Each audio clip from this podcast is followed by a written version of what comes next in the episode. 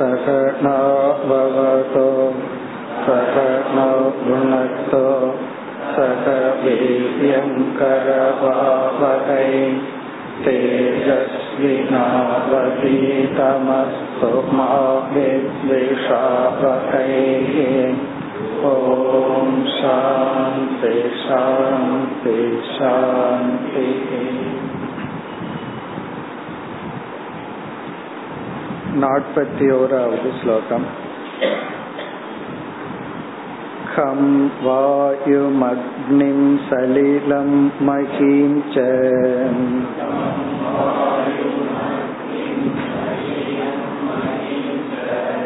ज्योतिंषि सत्त्वाणि दिशो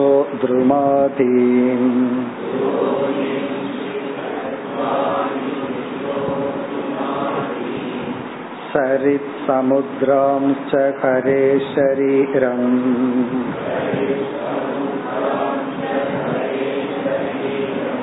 यत्किञ्च भूतं प्रणमेतनन्यः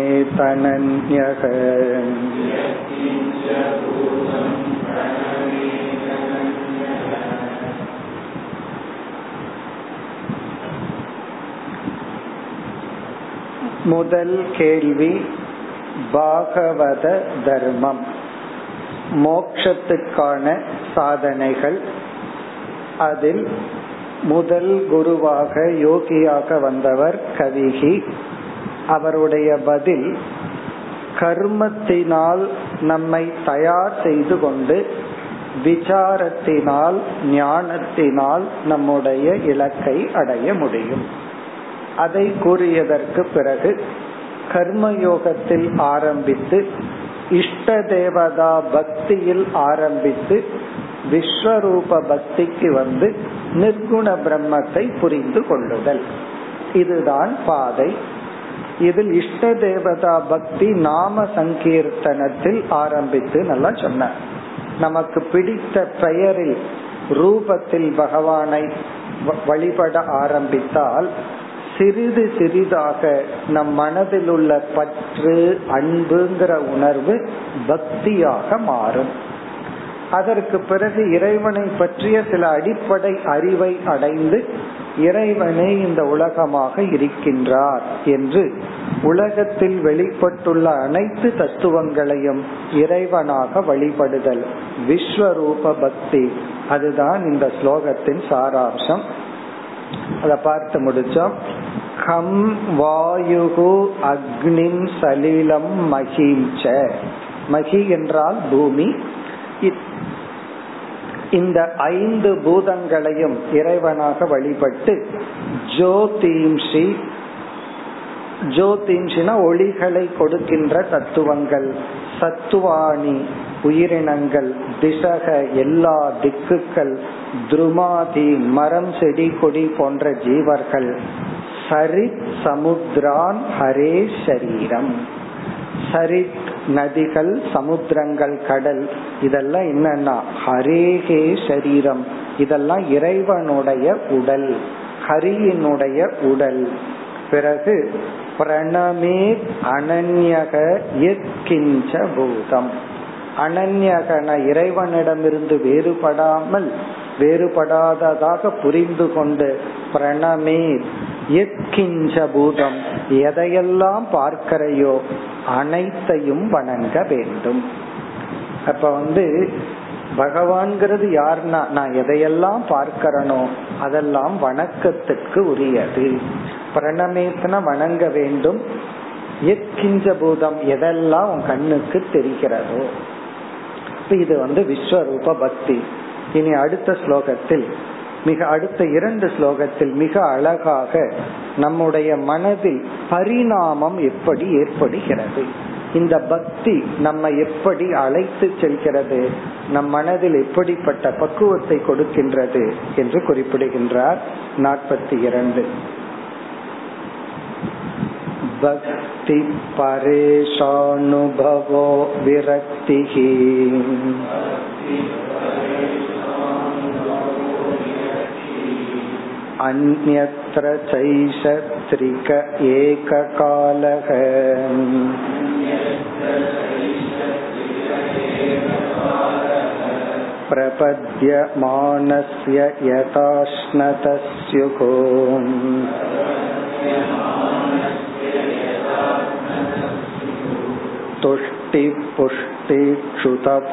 तुष्टिपुष्टिक्षुतपायोऽनुघासम्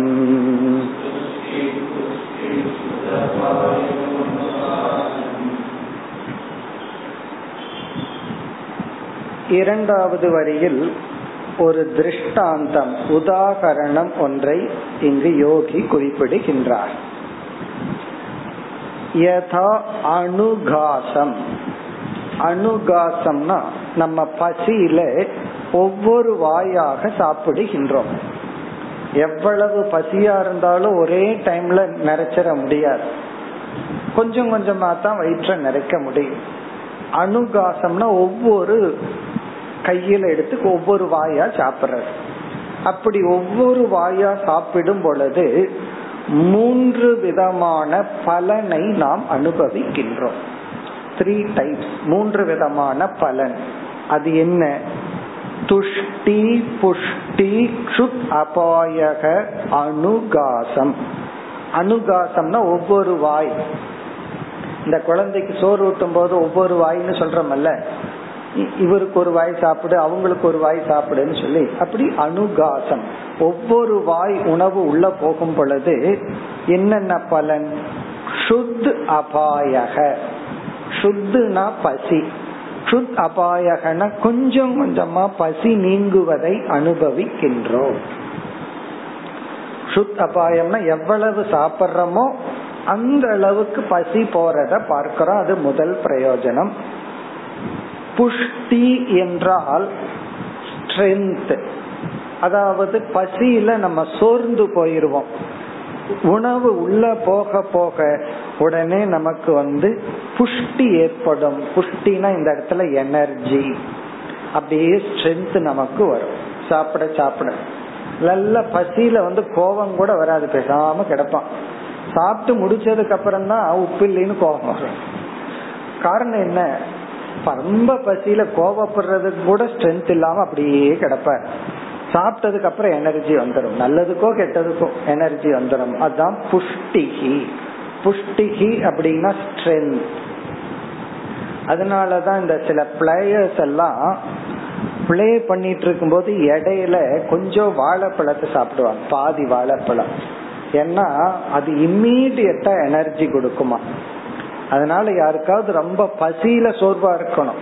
ரொம்ப சாப்பிட்டு சோர்வா இருக்கக்கூடாது. சில பேர் ஓவரா சாப்பிட்டு சோர்வா இருப்பார்கள். அவங்களுக்கு மறுபடியும் வாழைப்பழத்தை கொடுத்தா என்ன ஆகிறது? அதனால பசியா இருந்து உடல்ல இருக்கிற எனர்ஜி எல்லாம் போனதுக்கு அப்புறம் குளுக்கோஸ் வேண்டும். உடனடியா நமக்கு ஸ்ட்ரென்த் வேணும்னா வாழைப்பழத்தை சாப்பிடுவாங்க. பாதி குறைவா சாப்பிடுவார்கள். அது என்ன ஆகும்னா குளுக்கோஸ் அப்படியே கொடுக்கும். வித்தின் ஃபைவ் மினிட்ஸ் எனர்ஜி கிடைச்சிடும் அதான் புஷ்டி அப்படின்னு சொல்றது. ஆனா சில பேர் நைட்டு வாழைப்பழத்தை சாப்பிட்டு படுத்துவாங்க. ஏன்னா தூங்குறதுக்கு எனர்ஜி வேணுமே. அப்படி ஒரு ஸ்ட்ரென்த் வேணும். ரொம்ப பசி இருந்தாலும் நமக்கு தூக்கம் வராது. அப்போ ஓரளவுக்கு எனர்ஜி இருந்தா தான் நமக்கு வந்து தூக்கம் வரும். அப்படி அபாயக பசி நீங்குதல் ஒன்று புஷ்டி அப்படிங்கறது எனர்ஜி ஸ்ட்ரென்த் குளுக்கோஸ் உள்ள போய் கொஞ்சம் ஃப்ரெஷ்ஷா இருப்போம். அது இரண்டாவது பலன். மூன்றாவது துஷ்டிகி துஷ்டி அப்படின்னா சந்தோஷம். மனசுல திருப்தி. எனக்கு சாப்பாடு கிடைச்சிருச்சு நான் சாப்பிட்டேன் அப்படின்னு ஒரு திருப்தி. துஷ்டினா சந்தோஷம். மனசுல கிடைக்கிற ஒரு திருப்தி. இது வந்து ஒவ்வொரு வாய்க்கும் கிடைக்குமா? அதாவது சாப்பிட சாப்பிட எப்படி வந்து பசி நீங்குதல் அப்படிங்கறது நடக்குதோ பிறகு வந்து புஷ்டி எனர்ஜி கிடைக்குதோ பிறகு மனசுல சந்தோஷம் கிடைக்குதோ அதனாலதான் நல்ல சுவையோடு சாப்பிடுறவங்க முகத்தை பார்த்தாவே நமக்கு தெரியும். அவங்க முகத்தை பார்த்தாவே தெரிஞ்சுக்கலாம் எவ்வளவு சந்தோஷமா அவர்கள் மனசு இருக்கு அப்படின்னு சொல்லி. இந்த மூன்றும் முதல் வரியில திரிகக ஏக காலக. முதல் வரி கடைசி பகுதி. த்ரீக்காக அப்படின்னா த்ரீ ஃபோல்டு பெனிஃபிட் இந்த மூன்று விதமான பலன் ஏக காலக ஒரே டைம்ல கிடைக்குது. ஏக காலகன்னா முதல்ல பசி போகும் கொஞ்ச நேரத்துக்கு அப்புறம் எனர்ஜி வரும் கொஞ்ச நேரத்துக்கு அப்புறம் சந்தோஷம் வரும். அப்படி இல்லை. மூன்றுமே சேம் டைம் நடக்குது. ஸ்ட்ரென்த்தும் வருது பசியும் போகிறது மகிழ்ச்சியும் கிடைக்கின்றது. பத்திரிகை மூன்று விதமான பலன் ஏக காலக ஒரே நேரத்துல கிடைப்பது போல. யதா அனஷ்ணதக. யதா யதா எப்படி அஷ்ணதக? அஷ்ணதகன சாப்பிடுபவனுக்கு. அஷ்ணதகன சாப்பிடுபவன். அஷ்ணதகன யதா எப்ப எவ்விதம் சாப்பிடுபவனுக்கு அனுகாசம்னா ஒவ்வொரு பிடியிலும் ஒவ்வொரு பிடி சாப்பிடும் பொழுதும் இந்த மூன்று விதமான பலன் கிடைக்கின்றதோ.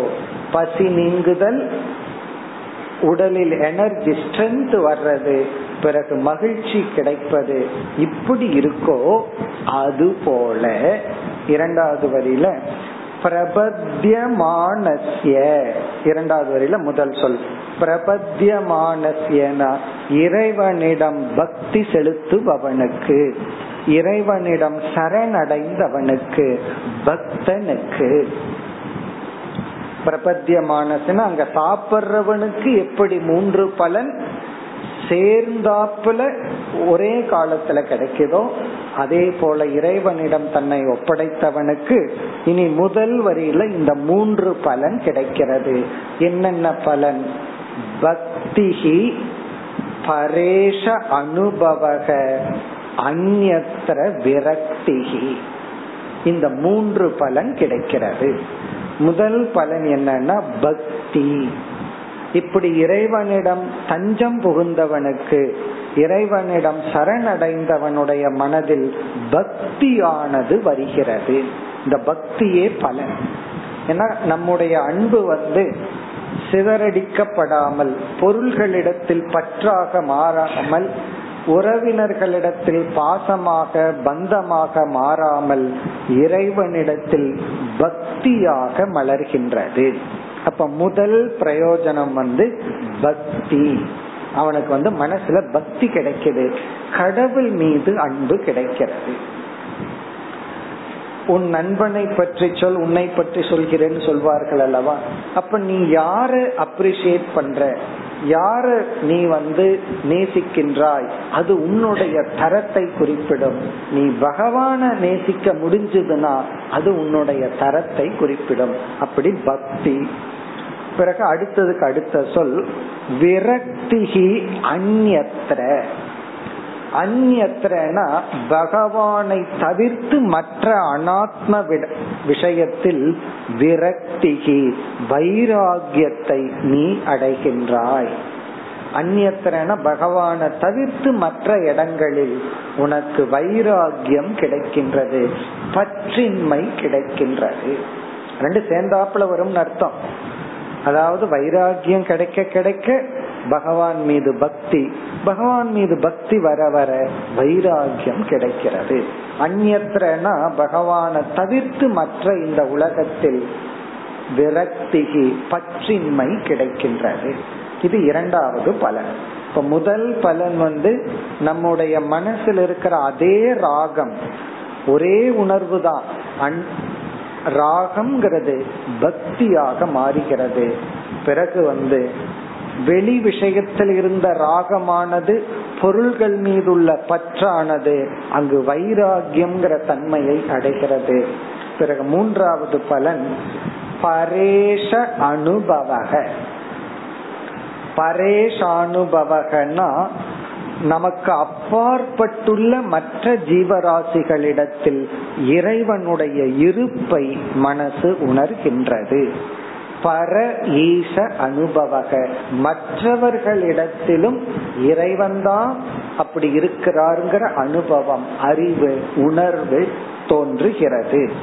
பரேஷ அனுபவக. பர ஈசன மற்ற இடத்தில் ஈஸ்வர அனுபவம். பரேஷு ஈஸ்வர அனுபவக. இதுக்கு முன்னாடி எப்படின்னா பரேஷு சத்ரு அனுபவக. மற்றவர்களிடத்துல பகைமன்கிற உணர்வு பரேஷு ராக அனுபவக. சிலரிடத்துல வந்து நமக்கு பற்று சிலரிடத்துல வெறுப்பு சில இடத்துல இன்டிஃபரண்ட் உதாசீன அனுபவக. இப்போ பரேஷு ஈஷ அனுபவக. மற்றவங்களை பார்க்கும் பொழுது நமக்கு இறைவன் தான் இப்படி இருக்கிறான். இப்போ ஒரு நல்ல பாடகரை பார்க்கிறார். அவர் அவர் நினைச்சிட்டு இருக்கலாம் தன்னுடைய கர்வத்துல நான் தான் பாடுறேன்னு. ஆனா இவனை பொறுத்த வரைக்கும் பகவானுடைய விபூதி வெளிப்படுகிறது. அப்படி மற்றவங்க யாரிடத்துல என்னென்ன பெருமை இருக்கோ யாரிடத்துல என்ன ஐஸ்வர்யம் இருக்கோ அங்கெல்லாம் ஈஸ்வர அனுபவம். இவர் அது இறைவனுடைய பிரசாதமாக அல்லது இறைவனை பார்க்கின்றார். இறைவனுடைய வெளிப்பாட்டை பார்க்கின்றார். இப்படி பக்தி பரேஷ அனுபவக விரக்திகி. வைராகியம் பக்தி மற்ற ஜீவராசிகளிடத்தில் உள்ள பெருமையில் இறைவனை காணுதல். ராமகிருஷ்ணருடைய வாழ்க்கையில பார்ப்போம். அதில் படிக்கும் பொழுது அவர் சிறு வயதிலேயே வயல் காட்டுல அப்படியே கொக்கு பறந்துட்டு போச்சான் அதை பார்த்த உடனே அந்த ஈஸ்வர போதம் அவருக்கு வந்து விட்டதுன்னு சொல்லுவார்கள் அவர் வாழ்க்கையில முதல் அந்த சமாதி அனுபவம் அதுலதான் வந்ததுன்னு சொல்லுவாங்க அப்படின்னா என்ன இந்த இடத்துல? அதை பார்த்த உடனே பகவான் ஞாபகத்துக்கு வந்து விட்டார். என்ன அழகு? அந்த அழகு அனைத்தும் ஈஸ்வர சொரூபம். அப்படி பரேஷ அனுபவகன்னா இந்த உலகத்தில் இருக்கிற சில பொருள்களை எல்லாம் பார்க்கும் பொழுது மனிதர்களை பார்க்கும் பொழுது அவர்களுக்குள் இருக்கின்ற ஐஸ்வர்யத்தை பார்க்கும் பொழுது முன்ன எது மயக்கம் மோகத்தை கொடுத்ததோ இப்ப அதுவே ஈஸ்வரனை ஞாபகப்படுத்துகின்றது. இப்ப எதை கண்டு நம்ம பயந்து ஓடணும் மோகத்தை கொடுக்குது அடிமைத்தனத்தை கொடுக்குதுன்னு சொன்னோமோ அதெல்லாம் அங்க ஈஸ்வரனாக நாம் பார்க்கின்றோம்.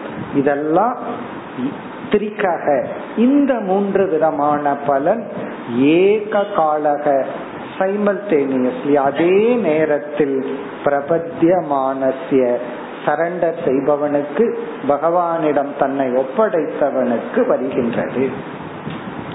எதை போல? இங்கு சொன்னப்பட்ட உதாகரணத்தை போல. ஒவ்வொரு கை சாப்பாடு உள்ள போகும் பொழுது பசி நீங்குதல் எனர்ஜி பிளஸ் சந்தோஷம் வருவது போல. இனி அடுத்த ஸ்லோகத்திலையும் இதே மூன்ற சொல்ற. ஆனா கொஞ்சம் மாத்திக்கிற. இது போன்ற மூன்று பலன் வரும்.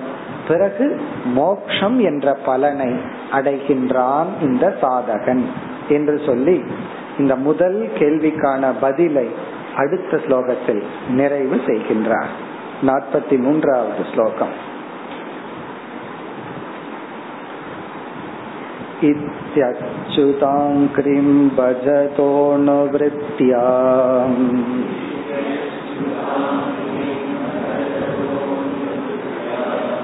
भक्तिर्विरक्तिर्भगवत्प्रबोधः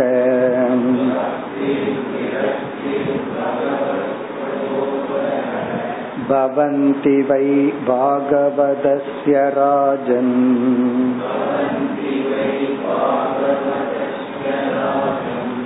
ततो परां शान्तिमुपैति साक्षात्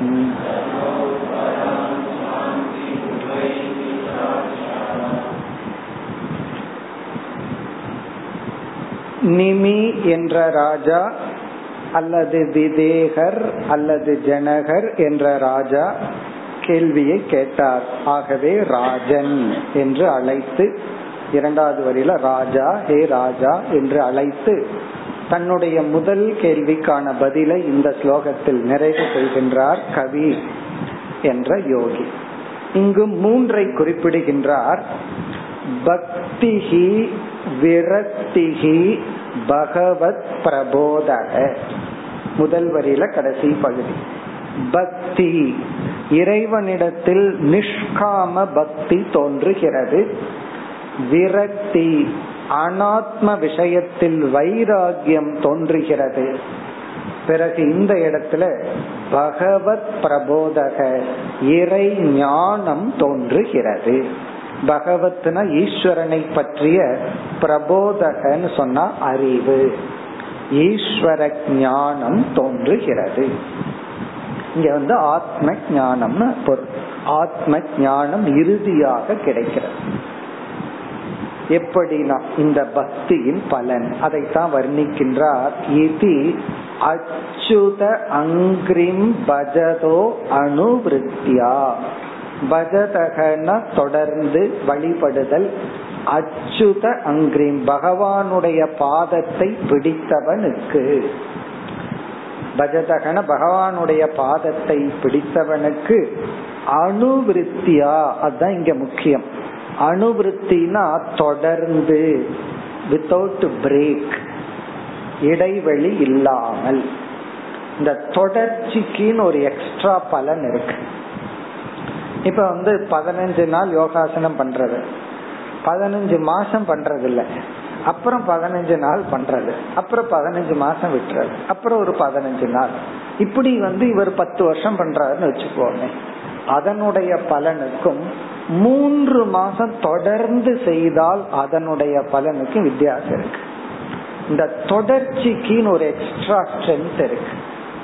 காரணம் என்ன அப்படின்னா இன்று செய்யறது நாளைக்கு நாளானிக்குன்னு செய்யும் போது நம்மளுடைய உடம்புல மாற்றங்கள் அப்படியே வந்துட்டே இருக்கு பிரேக் விட்டா அப்புறம் பழைய நிலைக்கு போயிருவோம். அப்புறம் மறுபடியும் second day third day fourth டேன்னு வரும் பொழுது எப்படி உடல்ல வந்து அவர் வலிவு பெறாதோ அதே போல மனசுலயும் திங்கிங்லயும் கொஞ்ச நாள் சாஸ்திரம் படிச்சுட்டு விட்டுட்டோம் அப்படின்னா அந்த பேட்டர்ன் ஆஃப் திங்கிங் அப்படியே மறந்து போயிடும். அப்புறம் மறுபடியும் கேட்டோம்னா மறுபடியும் ஃபர்ஸ்ட்ல இருந்து ஆரம்பிப்போம். அப்புறம் கரெக்டா எவ்வளவு தூரம் போயிருப்போமோ அதோட மறுபடியும் நிறுத்திக்குவோம். அப்ப என்ன ஆச்சுன்னா ஒன்னாம் கிளாஸே பத்து வருஷம் படிக்கிற மாதிரி. அதனால அந்த தொடர்ச்சி முக்கியம். அதத்தான் சொல்றார் அனுபிருத்தியா அப்படின்னா கண்டினியூட்டி தொடர்ந்து பிரேக் இல்லாமல். இங்க தொடர்ந்து பிரேக் இல்லாமனா தூங்காம அப்படி எல்லாம் அர்த்தம் கிடையாது. இப்ப ஒரு ஒரு வாரத்துல ஒரு ஒரு கிளாஸ் கேக்குறோம்னா அதை தொடர்ந்து கேக்குறது அப்படி. அந்த சாதனையை எவ்வளவு செய்ய முடியுமோ அதை கன்சிஸ்டன்டா தொடர்ந்து அதான் அணுவிருத்தி அணுவிருத்தினா பிரேக் இல்லாம செயின போல ஒரு சங்கிலிய போல தொடர்ந்து இது இந்த விதத்தில் இங்க சொன்ன உபதேசம் படி அச்சுத அங்கிரிம் பஜதக. பகவானுடைய பாதத்தை பிடித்து பயணம் செய்பவனுக்கு. இங்கு சொன்ன கர்மயோகம் உபாசனை ஞான யோகம் போன்ற பாதையில் பயணம் செய்பவனுக்கு பக்தி கிடைக்கின்றது வைராகியம் கிடைக்கின்றது ஞானம் கிடைக்கின்றது. இதுதான் பக்தி வைராகியம் ஞானம். ஏன்னா சில பேர் வந்து எதோ சொல்றோம். கடைசி ஏதோ ரெண்டு மூணு மனசுல நிக்கிற மாதிரி சொல்லுங்கன்னு சொன்ன இதுதான் பக்தி இருக்கணும் வைராகியம் இருக்கணும் ஞானம் இருக்கணும். இந்த மூன்றும் கிடைக்கும். அதத்தான் சொல்றார். பவந்தி வை பாகவதஸ்ய ராஜன். ஹே நிமி விதேகராஜா பாகவதஸ்ய. பகவான் வகுத்து கொடுத்த தர்மத்தை பின்பற்றுபவனுக்கு இந்த மூன்றும் பவந்தி கிடைக்கின்றது வந்து அடைகின்றது அவன்கிட்ட இந்த மூணும் வரும். வை அப்படின்னா உறுதியாக இனி அடுத்த கேள்வி சரி இந்த மூணும் வந்தாச்சு அதுக்கப்புறம் என்ன? ததக. பிறகு ததகன பிரபோதா ததக. ஞானத்துக்கு பிறகு என்ன கிடைக்குமா? பராம் சாந்திம் உபைத்தி சாட்சாத். ரொம்ப அழகான கன்க்ளூஷன் பராம் சாந்தி மேலான அமைதியை உப உபைதி இந்த பாகவதன் இந்த சாதகன் அடைகின்றான். பராம் சாந்தி இன்பினிட் பீஸ் அல்லது மோக்ஷம். இந்த மோக்ஷத்துக்கு தான் இவர் கொடுக்கிற பெயர் பராம் சாந்தி மேலான சாந்தி. அதாவது நம்ம அடையிற மற்ற சாந்திக்கு வந்து எதிர்ச்சொல் இருக்கு. இப்ப அமைதியா இருக்கும் கொஞ்ச நேரத்துக்கு அப்புறம் மனசு அமைதிய இழக்கும். ஆனா பராம் சாந்தினா அதுக்கு எதிர்ச்சொல் இல்லாத சாந்தி. அது என்னைக்குமே அப்படியே இருப்பது. இனி அடுத்த கேள்வி இந்த அறிவுக்கும் சாந்திக்கும் இடையில யாராவது வந்து நின்று விடுவார்களோ? சொல்றோம் இல்லையா? ஒவ்வொரு இதுலயும் ஸ்லிப் இருக்குன்னு சொல்லி. அப்படி யாராவது இடையில வந்து இந்த ஞானத்துக்கு தடை செய்து விடுவார்களா? ஏன்னா நம்ம வாழ்க்கையில பார்க்கிறோம் நம்ம என்ன பண்ணாலும் குறுக்க நிக்கிறதுக்குன்னே சில ஆளுக்கு இருப்பாங்க. நீங்க நல்லது ஒன்னாலும் சரி கெட்டது ஒன்னாலும் சரி அதை செய்யாம ஓட்டுறதுக்கு ஒரு ஆள்கள் இருப்பார்கள். சாக்ஷாத் அப்படி இங்கு இல்லை. இந்த ஞானத்துக்கும் ஞான பலனுக்கும் தடையாக இடையில் யாரும் இல்லை. இடைத்தரகர்கள் கிடையாது. இங்க சாட்சாத்னா இன்பிட்வீன் யாரும் வர முடியாது. உனக்குள்ள யாரும் வந்து ஞானத்துக்கு தடை செய்ய முடியாது. இதெல்லாம் ஞான நிஷ்டைக்கு முன்னாடி. கடைசியில நானே எனக்கு தடையா இருப்பேன். இதையெல்லாம் கடந்து வந்து விட்டால் சாக்ஷாத் எந்த தடையுமின்றி பராம் சாந்தி மேலான சாந்தியை இந்த சாதகன் அடைகின்றான். இந்த ஸ்லோகத்துடன் நம்ம வந்து ஒன்பது டாபிக் பார்க்க போறோம். எல்லாமே அழகான டாபிக் பெஸ்ட் டாபிக். இந்த ஒன்பது பேரும் அதற்கு கொடுக்கிற பதில்களும் மிக அழகா இருக்கும். ஏற்கனவே நம்ம கீத உபனிஷத்தெல்லாம் படிச்சதுனால இவர்களுடைய ஒவ்வொரு எக்ஸ்பிரஷனையும் நம்ம நல்லா என்ஜாய் பண்ணலாம். அப்படி முதல் யோகி வந்து கேட்ட முதல் கேள்விக்கு அழகா பதில் சொல்லி நிறைவு செய்தார். முப்பத்தி மூன்றாவது ஸ்லோகத்தில் ஆரம்பிச்சு நாற்பத்தி மூன்றாவது ஸ்லோகம் வரை. இந்த பதினோரு ஸ்லோகங்களில் பாகவத தர்மம் என்னங்கிற கேள்விக்கான பதிலை கூறிவிட்டார். இனி ராஜா விதேக ராஜா அடுத்த ஸ்லோகத்தில் அடுத்த கேள்வியை கேட்கின்றார். அடுத்த ஸ்லோகம் இரண்டாவது கேள்வி நாற்பத்தி நான்காவது ஸ்லோகம். अथ भागवतं ब्रूत।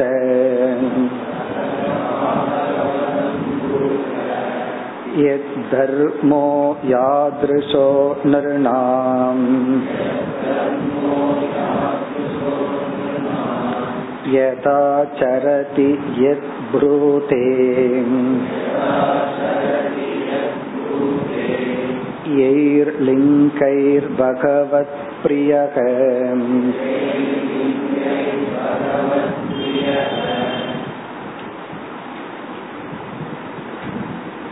இந்த நாற்பத்தி நான்காவது ஸ்லோகத்தில் நிமி அல்லது விவேக ராஜாவினுடைய இரண்டாவது கேள்வி இவர் இந்த ஒன்பது நவயோகிகளை பார்த்து கேட்கும் பொழுது இவர் முடிவு பண்ணல. இந்த கேள்விக்கு நீங்க பதில் சொல்லுங்க இந்த கேள்விக்கு நீங்க பதில் சொல்லுங்கன்னு சொல்லி. அது ஆசிரியரா இருந்தா முடிவு பண்ணுவார். ஒரு கேள்வியை கேட்டுட்டு நீ சொல்லு நீ சொல்லு. இவர் வந்து அந்த கேள்வியை பொதுவாக எல்லோரிடமும் கேட்கின்றார். அதுல யாரோ ஒருவர் அவர்களே முடிவு செய்து பதில் சொல்ல வருகின்றார்கள். அப்படித்தான் முதல் கேள்விக்கு கவிங்கிறவர் வந்து பதில் சொன்னார். இந்த ஒரு ஸ்லோகத்தில் இவருடைய இரண்டாவது கேள்வி அதற்கு அடுத்த ஸ்லோகத்திலிருந்து பதில் சொல்ல வருவார். இந்த இரண்டாவது கேள்வி நம்ம பல முறை பார்த்ததுதான். இரண்டாவது கேள்வி வந்து ஞானியினுடைய லட்சணங்கள். அர்ஜுனன் வந்து இரண்டாவது அத்தியாயத்துல கேட்ட அதே கேள்வியினுடைய ரிஃப்ளக்ஷன் இங்க பாக்கிறோம் கிட்டத்தட்ட அதே மாதிரி தான் ஸ்தித பிரஜ லட்சணம் ஞான நிஷ்டை அடைந்தவன் அவன் எப்படி நடந்து கொள்வான்? எப்படி அமர்வான்? எப்படி நடப்பான்? எப்படி பேசுவான்? அவனுடைய குணநலங்கள் என்ன? ஞானியின் ஞானியினுடைய வர்ணனை ஞானத்தை அடைந்தவனுடைய லட்சணம் என்ன? அதுதான் கேள்வியினுடைய சாராம்சம். அதற்கு மிக அழகான பதிலை நாம் இரண்டாவது யோகியிடமிருந்து அடுத்த ஸ்லோகத்திலிருந்து பார்க்க முடிகிறது. இப்ப முதல்ல கேள்விக்கு போவோம். எளிமையான கேள்வி. முதல்ல பாகவத தர்மம் என்னன்னு கேட்டார். இறைவன் வகு மோட்சத்துக்கான சாதனைகள் என்னன்னு கேள்வி. இந்த முதல் யோகி எப்படி பதில் சொல்லி முடிச்சார்? இந்த சாதனையை பின்பற்றுபவன் பராம் சாந்தி மோக்ஷத்தை அடைந்து ஞானியாக முக்தனாக இருக்கின்றான்னு முடிச்சார். உடனே இவர் அதிலிருந்து பிடிக்கிறார் அந்த முக்தனுடைய லட்சணம் என்ன? பராம் சாந்தியை அடைந்தவனுடைய இலக்கணம் என்ன? என்ன சென்ற ஸ்லோகத்தினுடைய முடிவென்ன? இந்த சாதனையை பின்பற்றுபவன் மோட்சத்தை அடைகின்றான். சரி மோட்சத்தை அடைஞ்சவன் எப்படி இருப்பான். அவன் அவனுடைய லட்சணம் என்ன? ஸ்லோகத்திற்கு சென்றால் அத. இங்க அத அப்படிங்கறது சரி அது முடிஞ்சது நான் அடுத்தது கேக்குறேன் அப்படிங்கிற மாதிரி அடுத்த டாபிக் பாகவதம் ப்ரூத. ப்ரூத என்றால் சொல்லுங்கள். நீங்கள் சொல்லுங்கள். சப்ஜெக்ட் வந்து நீங்கள். யூஎம் புரூத யூஎம் நவ யோகி நக புரூத இந்த ஒன்பது யோகிகளான நீங்கள் கூறுங்கள் பாகவதம் என்றால் ஞானியை பற்றி. புரூதன ஞானியை பற்றி நீங்கள் கூறுங்கள் சரி ஞானிய பத்தி சொல்லுங்க அப்படின்னு சொன்னா என்ன சொல்றது? அந்த விளக்குறார் ஞானியை பற்றி இப்படிப்பட்ட டீட்டெயில் ஞானியை பற்றி இப்படிப்பட்டதை எனக்கு சொல்லுங்கள். என்னென்ன கேட்கிறார்? தர்மக தர்மகன்னு சொன்னா அவன் செய்த சாதனைகள் என்ன? இந்த ஞானிகள் எடுத்துக்கொண்ட தர்மம் என்ன? இங்க தர்மம்னா சாதனை. எத் தர்மக அப்படின்னு சொன்னா எந்த தர்மத்தை அவர்கள் பின்பற்றி கொண்டு இருக்கின்றார்கள் அவர்களுடைய தர்மம் என்ன? அப்படின்னா அவங்களுடைய சாதனைகள் என்ன? யாதிருஷக நிருணாம். இரண்டாவது மற்ற மனிதர்களுக்குள் நிருணா மனிதர்களுக்குள் யாதிருஷக அப்படின்னா அவர்கள் மனிதர்களுக்குள் எப்படிப்பட்ட சுவாவத்துடன் இருப்பார்கள்? யாதிருஷகன ஸ்வபாவக குணக. அவனுடைய குணங்கள் என்ன? நம்ம ஒருத்தரை பார்த்து கேட்போம்ல அவனோட கேரக்டர் எப்படி இருக்கு? அவனுடைய குணம் எப்படி இருக்கு? அவனுடைய கேரக்டர் எப்படி? அப்படிங்கிற மாதிரி. யாதிருஷகனா குணக அல்லது ஸ்வபாவக தஸ்ய கக ஸ்வபாவக அப்படின்னு அர்த்தம். அவனுக்கு என்ன ஸ்வபாவம் எத் தர்மகங்கிறது முதல் எத் தர்மகன்னா அவனுடைய தர்மம் என்ன? இப்ப வந்து உன்னோட தர்மம் என்னன்னா உன்னுடைய கடை நீ என்ன பண்ணிட்டு இருக்க? இப்போ ஒருத்தரை பார்த்து நீ என்ன வேலை பண்ணிட்டு இருக்க நீ என்னதான் பண்ணிட்டு இருக்கன்னு கேக்குறமல்ல வேலைக்கு போயிட்டு இருக்கிறியா ரிட்டையர்டா? என்ன பண்ணிட்டு இருக்க உன்னுடைய லைஃப் எப்படி போயிட்டு இருக்கு அன்றாட வாழ்க்கை என்ன பண்ணிட்டு காலத்தை கழிச்சிட்டு இருக்க அது போல எத் தர்மகனா? அவன் எடுத்துக்கொண்ட தர்மம் என்ன? பிறகு வந்து அவனுடைய குணங்கள் சுவாவம் எப்படி இருக்கும்? இப்ப முதல் வரியில அத பிறகு பாகவதம் புரூத ஞானியை பற்றி கூறுங்கள். உடனே என்ன சொல்றதுன்னு அந்த ஆசிரியருக்கு தெளிவுபடுத்துறார். ஞானியை பத்தி நாங்க என்ன சொல்லணும்? அவர்களுடைய சாதனை என்ன முதல்? யாதிருஷக அவர்களுடைய குணங்கள் என்ன? இனி மூன்றாவது யதாச்சரதி இரண்டாவது வரியில் யதாச்சரதி அவர்களுடைய நடத்தை எப்படி இருக்கும்? அவங்க எப்படி நடந்து கொள்வார்கள்? யதாச்சரதினா யதா ஆச்சரதி அவங்க எப்படி தன்னை நடத்தி கொள்வார்கள் ரொம்ப ரூடா நடத்திக்குவாங்களா? சாப்டா இருப்பாங்களா? இல்ல ரெண்டும் கலந்து இருப்பாங்களா அவங்க எப்படித்தான் நடந்து கொள்வார்கள்? அவங்களுடைய நடத்தை எப்படி இருக்கும்? பிறகு நான்காவது அவங்க என்னதான் பேசுவார்கள்? ஞானம் அடைஞ்சதுக்கு பிறகு அவங்களுக்கு அறிவு பூர்வமா பேசுறதுக்கு ஒண்ணு இல்லைன்னு தெரிஞ்சாலும் கூட அவங்க பேசுவாங்களா இல்லையா? அப்படியே பேசினா என்ன பேசுவார்கள்? ஏன்னா ஞானி வந்து தான் எப்படி இருக்கணுங்கிறத விட அஜானிய தான் முடிவு பண்ணி வச்சிருப்பான் இப்படித்தான் ஞானி இருக்கணும். அல்லது இப்படி இருக்கிறவங்க தான் ஞானி. அவர் பேசாம இருப்பார். பேசினா ஞானி அல்ல. ஏன்னா பேசிட்டா ஞானம் ஓடி போயிரும். அப்படி எல்லாம் நினைச்சுக்கோங்க. அல்லது பேசாம இருக்கணும் அல்லது பேசிட்டே இருப்பாங்களா? அவங்க என்னதான் பேசுவார்கள்? நான்காவது பகுதி. ஐந்தாவது எய்ஹி லிங்கைஹி பகவத் பிரியக. பகவத் பிரியகன்னா இந்த ராஜா ஏற்கனவே முடிவு பண்ணிட்டார். இந்த ஞானிகளைத்தான் பகவானுக்கு பிடிக்கும். அப்படின்னு அவர் ஏற்கனவே முடிவு பண்ணிட்டு கேக்குறார் பகவத் பிரியகனா அவர்கள் இறைவனுக்கு பிரியமானவர்களாக இருக்கிறார்கள். எய்கி லிங்கைகி எந்த அடையாளங்களினால் அவர்களுக்கு அவர்கள் பகவானுக்கு பிரியமானவர்கள் ஆனார்கள். எய்கி லிங்கைகின அடையாளங்கள். லிங்கம்னா அடையாளம். எந்த அடையாளங்களால் அவர்கள் பகவானுக்கு பிரியமானவர்கள் ஆனார்கள்? அதாவது பகவான் பாக்கிறாராம் இந்த அடையாளம் இருந்ததுனாலதான் அவன் எனக்கு பிரியமானவன் பகவானுக்கு பிரியமாயிடுச்சான். நம்ம சொல்றோம்ல பசங்கிட்ட நீ இப்படி எல்லாம் இருந்தா என்ன ஒன்ன எனக்கு பிடிக்கும். உனக்கு என்ன உனக்கு உன்னை எனக்கு பிடிக்கணும்னா நீ இந்த மாதிரி நடந்துக்கணும் அப்படின்னு சொல்றது போல இவர்கள் எந்தெந்த அடையாளங்களை வைத்து கொண்டு பகவான் இவர்களுக்கு பிரியமானவர்கள் ஆனார்கள். இப்ப பகவான் பாக்கிறாராம் ஓ இந்த அடையாளம் எல்லாம் இருக்கு. அதனால இவன் எனக்கு பிடிக்கும். அந்த அடையாளங்கள் என்ன? பகவானுடைய அன்பை எந்தெந்த அடையாளங்கள் நடத்தைகள் மூலம் இவர்கள் பெற்றார்கள். இதுதான் கேள்வி. இந்த மாதிரி கேள்வியை நம்ம பகவத்கீதையில ரெண்டாவது அத்தியாயத்துல பார்த்தோம். ஸ்தித பிரஜ லட்சணத்துல பார்த்தோம். பிறகு வந்து பனிரெண்டாவது அத்தியாயத்துல பராபத்த லட்சணம்ங்கிற இடத்துல பார்த்தோம். பிறகு வந்து பதினான்காவது அத்தியாயத்துல குணாதீத லட்சணத்துல பார்த்தோம். குணங்களை கடந்தவனுடைய இலக்கணம் எப்படி இருக்கும். மேலான பக்தி உடைய ஞானியினுடைய நடத்தை கேரக்டர் எப்படி இருக்கும்? இப்படி எல்லாம் பார்த்தோம். அதே கேள்விதான். ஆனா இங்க பதில் இருக்கு. அவ்வளவு அழகான பதில நம்ம பார்க்க போறோம். அதனாலதான் இந்த இவர்களுடைய பதில பார்க்க பார்க்க இவரை வர்ணித்தார்களே.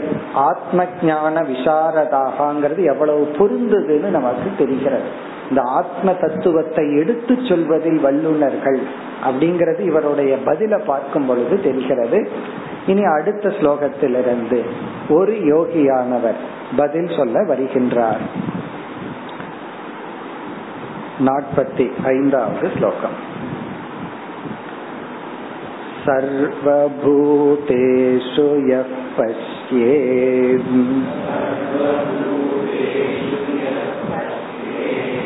भगवद्भावमात्मनः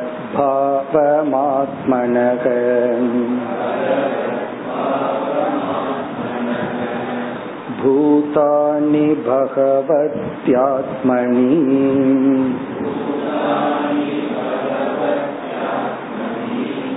एष भागवतोत्तमः।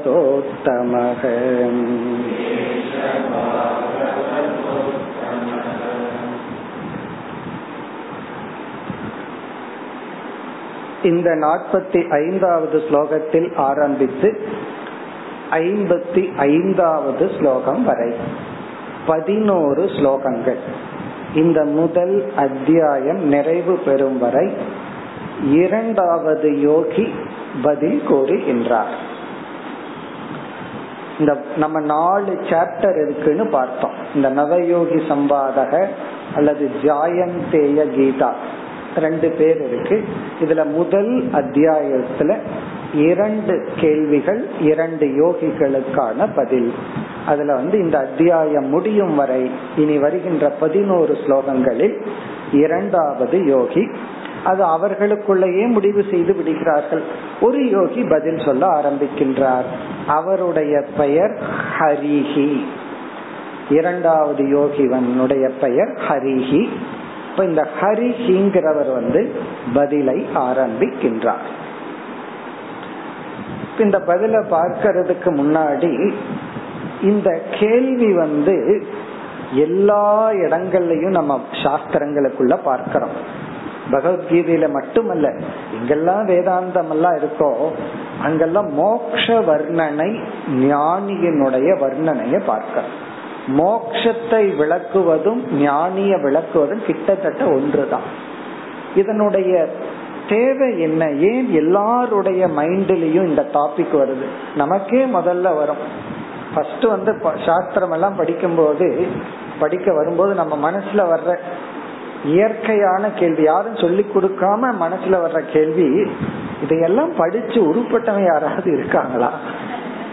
இப்படித்தானே? இதையெல்லாம் படிச்சு பிரயோஜனம் அடைஞ்ச ஆட்கள் யாராவது இருப்பாங்களா? அப்படி இருந்தா காட்டுங்க.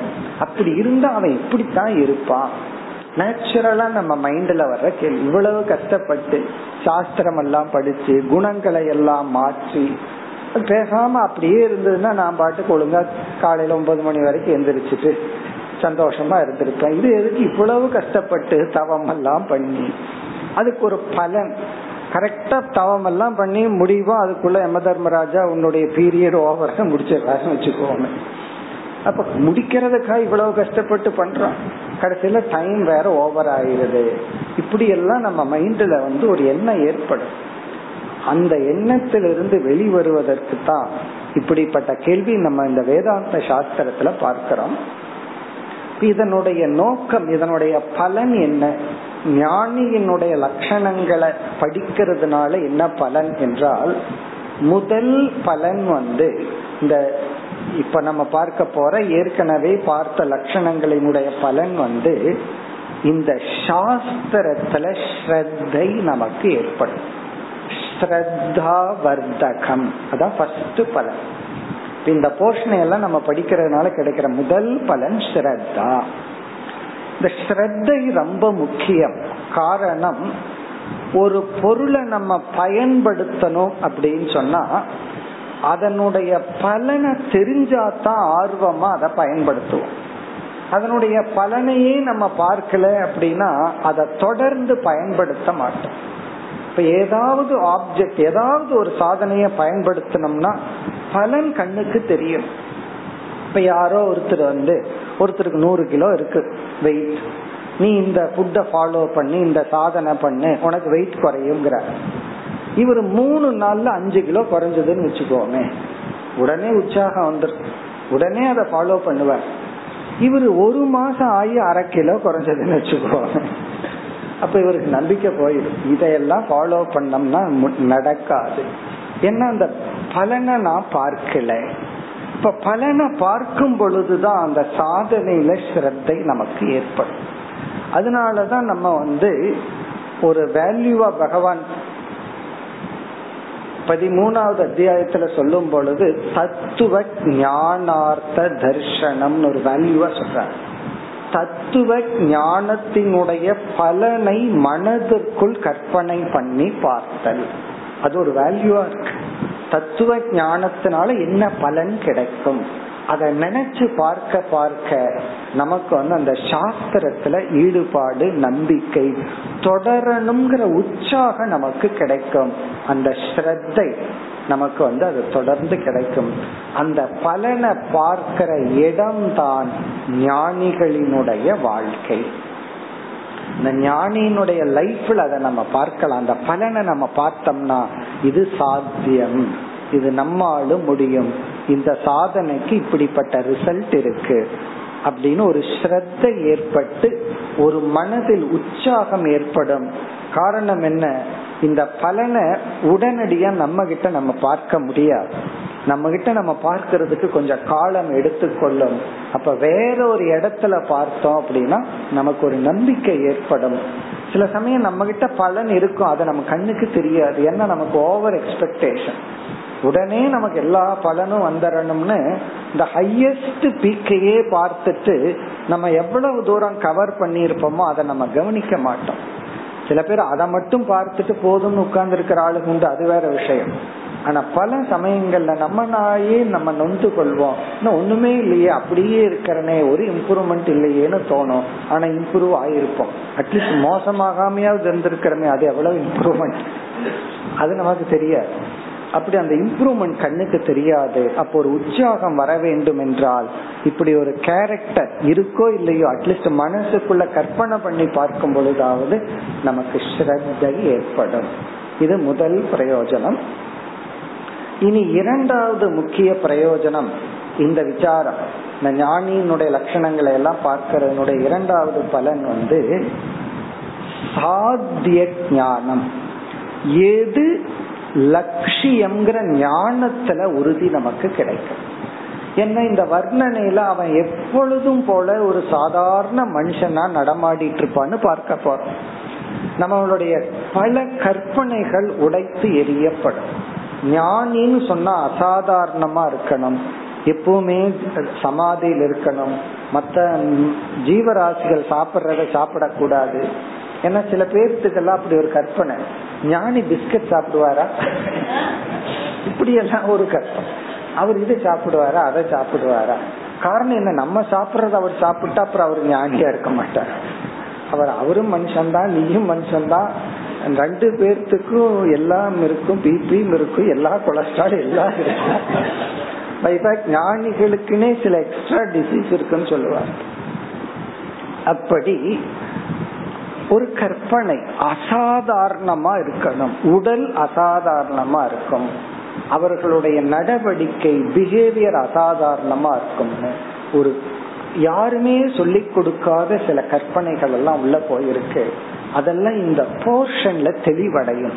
ஞானியும் சாதாரணமா தான் இருப்பான் அப்ப என்ன ஆகும்னா நம்மளும் ஞானத்தை அடைஞ்சிட்டா பயந்துக்க வேண்டாம் இப்பவும் போலதான் இருப்போம். யாருக்கும் அடையாளம் தெரியாது. நாம எந்த வேஷம் போட்டாலும் யாராவது கண்டுபிடிச்சிருவாங்க. ஞானின்னு ஒரு வேஷம் போட்டா யாராலையும் கண்டுபிடிக்க முடியாது. இந்த வேஷத்தை யாரும் கண்டுபிடிக்க முடியாது. நீங்க போட்டு காட்டினாலும் தெரியாது. ஞானியா இருந்தாலும் அதை யாராலும் கண்டுபிடிக்க முடியாத வேஷம். வேற ஏதாவது வேஷம் போடுங்க ஜபம் பண்ணுங்க பூஜை செய்யுங்கள் அதெல்லாம் கண்டுபிடிச்சிருவாங்க நீ பூஜை பண்ற ஜபம் பண்ற அப்படின்னு சொல்லி தியானம் பண்றேன்னு. யாராவது வந்து நீ ஞானியா இருக்கன்னு சொல்லியிருக்காங்களோ சொல்ல மாட்டார்கள். காரணம் அவங்களுக்கு தெரியாது. நம்ம ஞானியா இருக்கிறோமோ இல்லையோ வேற விஷயம். அப்படி ஆனாலும் யாருக்கும் தெரியாது. இப்ப ஞானிங்கிற ஒரு ஸ்டேட்டஸ்குள்ள நம்ம போனோம்னா அது நமக்கு மட்டும் தெரிகின்ற உண்மை. அதனால வந்து இந்த லட்சணங்கள் எல்லாம் நமக்கு இதுதான் மோக்ஷம். ஜீவன் முக்திங்கிறது இதுதான். இதுதான்ங்கிறத விட இதெல்லாம் அல்லங்கிற ஞானம் கிடைக்கும். இந்த சம்பிரதாயப்படி சாஸ்திரம் படிச்சவங்களுக்கு கிடைக்கிற பலன் என்னன்னா இந்த பொய்யான தப்பான கற்பனைகள் எல்லாம் அப்படியே கிளாஸ்ல இருந்து போகும். இதெல்லாம் உங்களுக்கு எப்ப தெரியும்னா சாஸ்திரம் படிக்காதவங்ககிட்ட பேசி பாருங்க தெரியும். அப்பதான் நம்ம சாஸ்திரம் படிச்சதனுடைய பலன் நமக்கு தெரியும். நம்ம ஏதோ இவ்வளவு சும்மா வந்திருக்கோம் போயிருக்கோம் நினைச்சிருப்போம். எத்தனை தப்பான எண்ணங்கள்ல இருந்து நம்ம அடியாம விடுதலை அடைஞ்சிருக்கிறோம் அப்படிங்கறதெல்லாம் இந்த பக்தர்களா இருப்பார்கள் நல்லவர்களா இருப்பார்கள் தர்மவான்களாக இருப்பார்கள். ஆனால் ஞானிய பற்றி எத்தனை தப்பான கற்பனைகளோட அவங்க இருப்பாங்க? நம்ம சாஸ்திரத்தினுடைய படிப்பு இந்த மாதிரி படிக்கிறதனுடைய விளைவு அந்த விபரீதமான எண்ணத்திலிருந்து நம்ம விடுபட்டு இருக்கிறதே பெரிய விஷயம். சாதாரண விஷயம் கிடையாது. ஸோ அப்படிப்பட்ட சாத்திய நிச்சயம் மோக்ஷரூப நிச்சயம். இதுதான் மோக்ஷம் என்கின்ற சொரூப நிச்சயம். இந்த விசாரத்திலிருந்து நமக்கு நம்மை எரியாமல் நமக்கு கிடைக்கின்ற பலன். இனி அடுத்த மூன்றாவது பலன். இந்த மூன்றே மூன்று பலனை பார்த்துட்டு நம்ம ஸ்லோகத்துக்குள்ள போயிடலாம். மூன்றாவது பலன் வந்து லிங்கங்கள் அடையாளங்கள். அதாவது நமக்கு எந்த அளவுக்கு ஞானம் வந்திருக்கு? அதை நம்ம எப்படி கண்டுகொள்வது? இது வந்து நமக்கு தான் மற்றவங்களுக்கு அல்ல. நம்முடைய மனசுல நான் எந்த இடத்துல இருக்கிறேன்? அப்படிங்கறத நான் எப்படி எந்த ஸ்கேல வச்சு தெரிஞ்சுக்கிறது? இங்க இருக்கிற வர்ணனைகளை பார்க்கும் பொழுது இதில் இருக்கிற சில குணங்கள் என்னிடத்துல இயற்கையாக வரவில்லை என்றால் இங்க குணங்கள் எல்லாம் இவர் கஷ்டப்பட்டு செய்யற சாதனைகள் அல்ல. இங்க நம்ம பார்க்க போற லட்சணங்கள் எல்லாம் இவருடைய நேச்சர் இயற்கையா இருக்கு. இப்ப மூச்சுடுறது கஷ்டப்பட்டு இல்லை. அது இயற்கையா நமக்கே தெரியாம போயிட்டு வந்துட்டு இருக்கு. அது போல இந்த சுவாவம் எல்லாம் ஞானிக்கு இயற்கையா இருக்கும்னு பார்க்கிறோம். இந்த சுவாவங்கள் நமக்கு இயற்கையாக வரும் வரை நாம் சாதகர்கள். அது வந்தா விட்டால் நாம் சித்தர்கள். சாத்தியத்தை அடைந்தவர்கள். அப்போ இந்த அடையாளங்கள் எல்லாம் நம்ம ஏற்கனவே பார்த்திருக்கிறோம். இந்த அடையாளங்கள் யாருக்கு இருக்குன்னு கண்டுபிடிக்கிறதுக்கு அல்ல நமக்கு இருக்கா இல்லையான்னு கண்டுபிடிக்கிறது.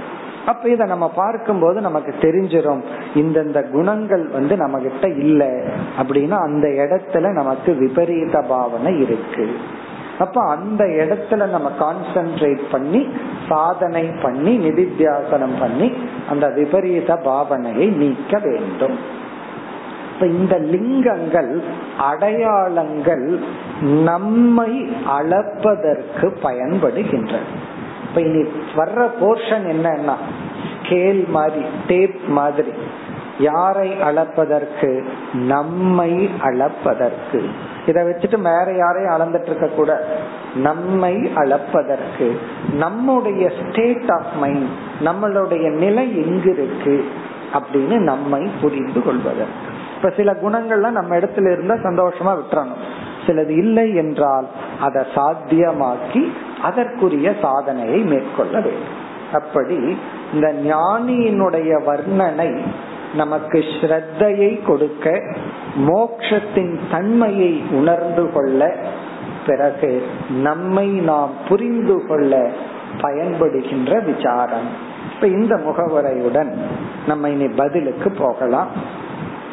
இங்க இந்த ஹரி என்கின்ற யோகியானவர் எப்படி பதில் சொல்கின்றார் என்றால் நம்ம வந்து படிப்படியா பார்த்தோம். எத் தர்மக யாதிருஷக யதாச்சரதி எத் புரூதே ஏகி லிங்கைகின்னு அஞ்சு பாயிண்டா பார்த்தோம். இவர் அதையெல்லாம் மனசுல வச்சுட்டு அப்படி பதில் சொல்லவில்லை. பொதுவா சொல்ற இங்க மிக அழகா யூனிக்கான ஒரு பதில் ஃபர்ஸ்ட்ல வருது. அதுக்கப்புறம் எப்பவும் போல கீதை மற்ற இடத்துல வர்ணிப்பது போல பதில் வருகிறது. இங்க நமக்கு கிடைக்கிற அழகான ஒரு பதில் என்னவென்றால் முதல் மூன்று ஸ்லோகங்களில் இந்த பக்தனை படிப்படியாக வர்ணிக்கின்றார். இந்த ஃபர்ஸ்ட் ஸ்லோகத்துல வந்து பகவான் கீதையில சொன்ன ஞானியினுடைய அந்த லட்சணத்தை சொல்றார். இந்த ஞானத்தை உடையவன் ஞானி. இந்த ஞானத்தை உடையவன் முக்தன் மோக்ஷத்தை அடைந்தவன் சித்த புருஷன் அப்படின்னு ஃபர்ஸ்ட் ஸ்லோகம். நிர்குண பிரம்ம ஞானம் அல்லது மகா வாக்கிய ஞானம் ஜீவ பிரம்ம ஐக்கிய ஞானம் அல்லது ஜெகன் மித்யா பிரம்ம சத்தியம். இந்த ஞானத்தை இவர் குறிப்பிட்டு இந்த அறிவை உடையவன் ஞானி அப்படின்னு ஃபர்ஸ்ட் சொல்றார். அடுத்த ஸ்லோகத்துல வந்து இந்த அளவுக்கு அறிவு வராமல் ஒரு ஸ்டெப் இறங்கி இந்த ஞானத்துல ஒரு ஸ்டெப் இறங்கி இந்த அறிவை உடையவன் வந்து மத்தியமாக இடைநிலையில் இருப்பவன். ஃபர்ஸ்ட் வந்து உத்தமன் அப்படின்னு சொல்றார். ஞானி உத்தம பக்தன் அல்லது உத்தமன். உத்தம புருஷக மத்தியம புருஷகன்னு இடைநிலை. பிறகு அடுத்த ஸ்லோகத்துல இன்னும் ஒரு ஸ்டெப் இறங்கி வர்றார். இந்த ஸ்டேட்ல இருக்கிறவன் கனிஷ்டக மிக மிக ஆரம்ப நிலையில் இருப்பவன். அப்ப ஆரம்ப நிலையில் இருப்பவன் இவன் இப்படி இருக்கிறவன். அவனை வர்ணிச்சு இந்த ஸ்டேட்டில் இருக்கிறவன் ஆரம்ப நிலையில் இருக்கிறவன். இந்த ஸ்டேட்டில் இருக்கிறவன் இடைப்பட்ட நிலையில் இருப்பவன் பாதி தூரம் வந்துட்டவன் அர்த்தம். இந்த நிலையில் இருப்பவன் முழு தூரத்தையும் கவர் பண்ணவன் சொல்லி மூணு படியா சொல்லி பிறகு அதற்கு அடுத்த ஸ்லோகத்திலிருந்து அந்த உத்தம பக்தன் ஞானியை வர்ணிக்கின்றார். அந்த வர்ணனை எல்லாம் நம்ம ஏற்கனவே படிச்சதுதான். இப்ப இந்த ஸ்லோகம் வந்து ஒரு மகா வாக்கிய ஸ்லோகம். மகா வாக்கியத்தையே இங்க நம்ம குறிப்பிட்டு இந்த அறிவை உடையவன் தான் ஞானி. இந்த அறிவு யாருக்கு இருக்கோ இந்த விஷன் இப்படிப்பட்ட ஒரு பார்வை யாருக்கு இருக்கோ அவன்தான் ஞானி. அந்த என்ன விஷன் என்றால் தன்னையே ஞானி பார்க்கிறான். தன்னை இரண்டு கூறாக பிரிக்கின்றான். ஞானி தன்னையே பார்க்கிறான் அகங்கிற ஒரு சொல்ல பார்க்கிறான் அகம்னா நான். அந்த நானை இரண்டு கூறா ஞானி பிரிக்கிறான் ஒரு கூறு வந்து அனாத்மா. இனி ஒரு கூறு இனி ஒரு போர்ஷன் இனி ஒரு பகுதி அல்லது இனி ஒரு தத்துவம் ஆத்மஸ்வரூபம். பிறகு இவன் என்ன புரிஞ்சுக்கிறான் இந்த ஆத்மஸ்வரூபந்தான் ஈஸ்வரனுடைய சொரூபம். ஈஸ்வரனுடைய பிரம்மஸ்வரூபம். இப்ப தன்னுடைய அழியாத அம்சமான ஆத்மஸ்வரூபந்தான் இறைவனிடத்தில் மாயா தத்துவத்தை நீக்கி இறைவனிடத்தில் உள்ள பிரம்ம தத்துவம் என்று உணர்ந்து இதையே எல்லா ஜீவராசிகளிடமும் பார்க்கின்றான். அப்போ ஞானிய பொறுத்த வரைக்கும் இவன் என்ன நினைக்கிறான்னா தான் ஞானி ஆனதுக்கு அப்புறம் உலகத்தில் இருக்கிற எல்லா ஜீவராசிகளும் ஞானி தானா ஏன்னா அவங்களுக்குள்ள என்ன இருக்கோ அதுதான் எனக்குள்ளேயே இருக்கு. எனக்குள்ள என்ன இருக்கோ அதுதான் ஈஸ்வர சுரூபம். அதுதான் அனைத்தும் என்று சொல்லி இந்த சர்வாத்ம பாவத்துடன் எல்லா ஜீவராசிகளுக்குள்ளேயும் இவன் தன்னுடைய ஆத்மஸ்வரூபத்தை தன்னுடைய பிரம்மஸ்வரூபத்தை பார்க்கின்றான். என்று இந்த ஒரு ஸ்லோகத்துல ஜீவ ஈஸ்வர ஐக்கியத்தை கூறி இந்த ஐக்கிய ஞானத்துடன் கூடியிருப்பவன் ஞானி. அதான் நேரடியான பதில். பிறகு இந்த அளவுக்கு ஞானம் இல்லாம ஒரு ஸ்டெப் இறங்கி இந்த ஞானத்துடன் இருப்பவன் இடைநிலை பக்தன் சாதகன். பிறகு அடுத்த ஒரு ஸ்டெப் இறங்கி இந்த அளவுக்கு ஞானம் இந்த அளவுக்கு அவனுடைய நடத்தை இருப்பவன் வந்து கனிஷ்டக. கனிஷ்டகன்னு ஏன் சொல்றோம் அப்படின்னா ஆரம்ப நிலையில் இருப்பான். கனிஷ்டகன சின்ன பையன் அர்த்தம். அதமன்கிற வார்த்தையை பயன்படுத்த கூடாதுன்னு சொல்லி. உத்தம அதிகாரி மத்தியம் அதிகாரி அதம அதிகாரின்னு சொல்லுவார் அதமன் சொன்னா கீழானவன் மோசமானவன் அர்த்தம் இருக்கு. அதுக்கு பொதுவா கனிஷ்டன் செல்ல பையன் சின்ன பையன் சொல்லி யாரு? ஆரம்பத்தில் இருக்கிறவன் அப்படி சொல்லி அதற்கு பிறகு வருகின்ற அனைத்து ஸ்லோகங்களிலும் உத்தம பக்தனுடைய நடத்தை பேச்சு அதை இவர் வர்ணிக்கின்றார். மேலும் நாம் அடுத்த வகுப்பில் தொடர்போம் ஓம் பூர்ணமத பூர்ணமிதம் பூர்ணாத் பூர்ணமுதச்சதே. पूर्णस्य पूर्णमादाय पूर्णमेवावशिष्यते ॐ शान्ति शान्ति शान्तिः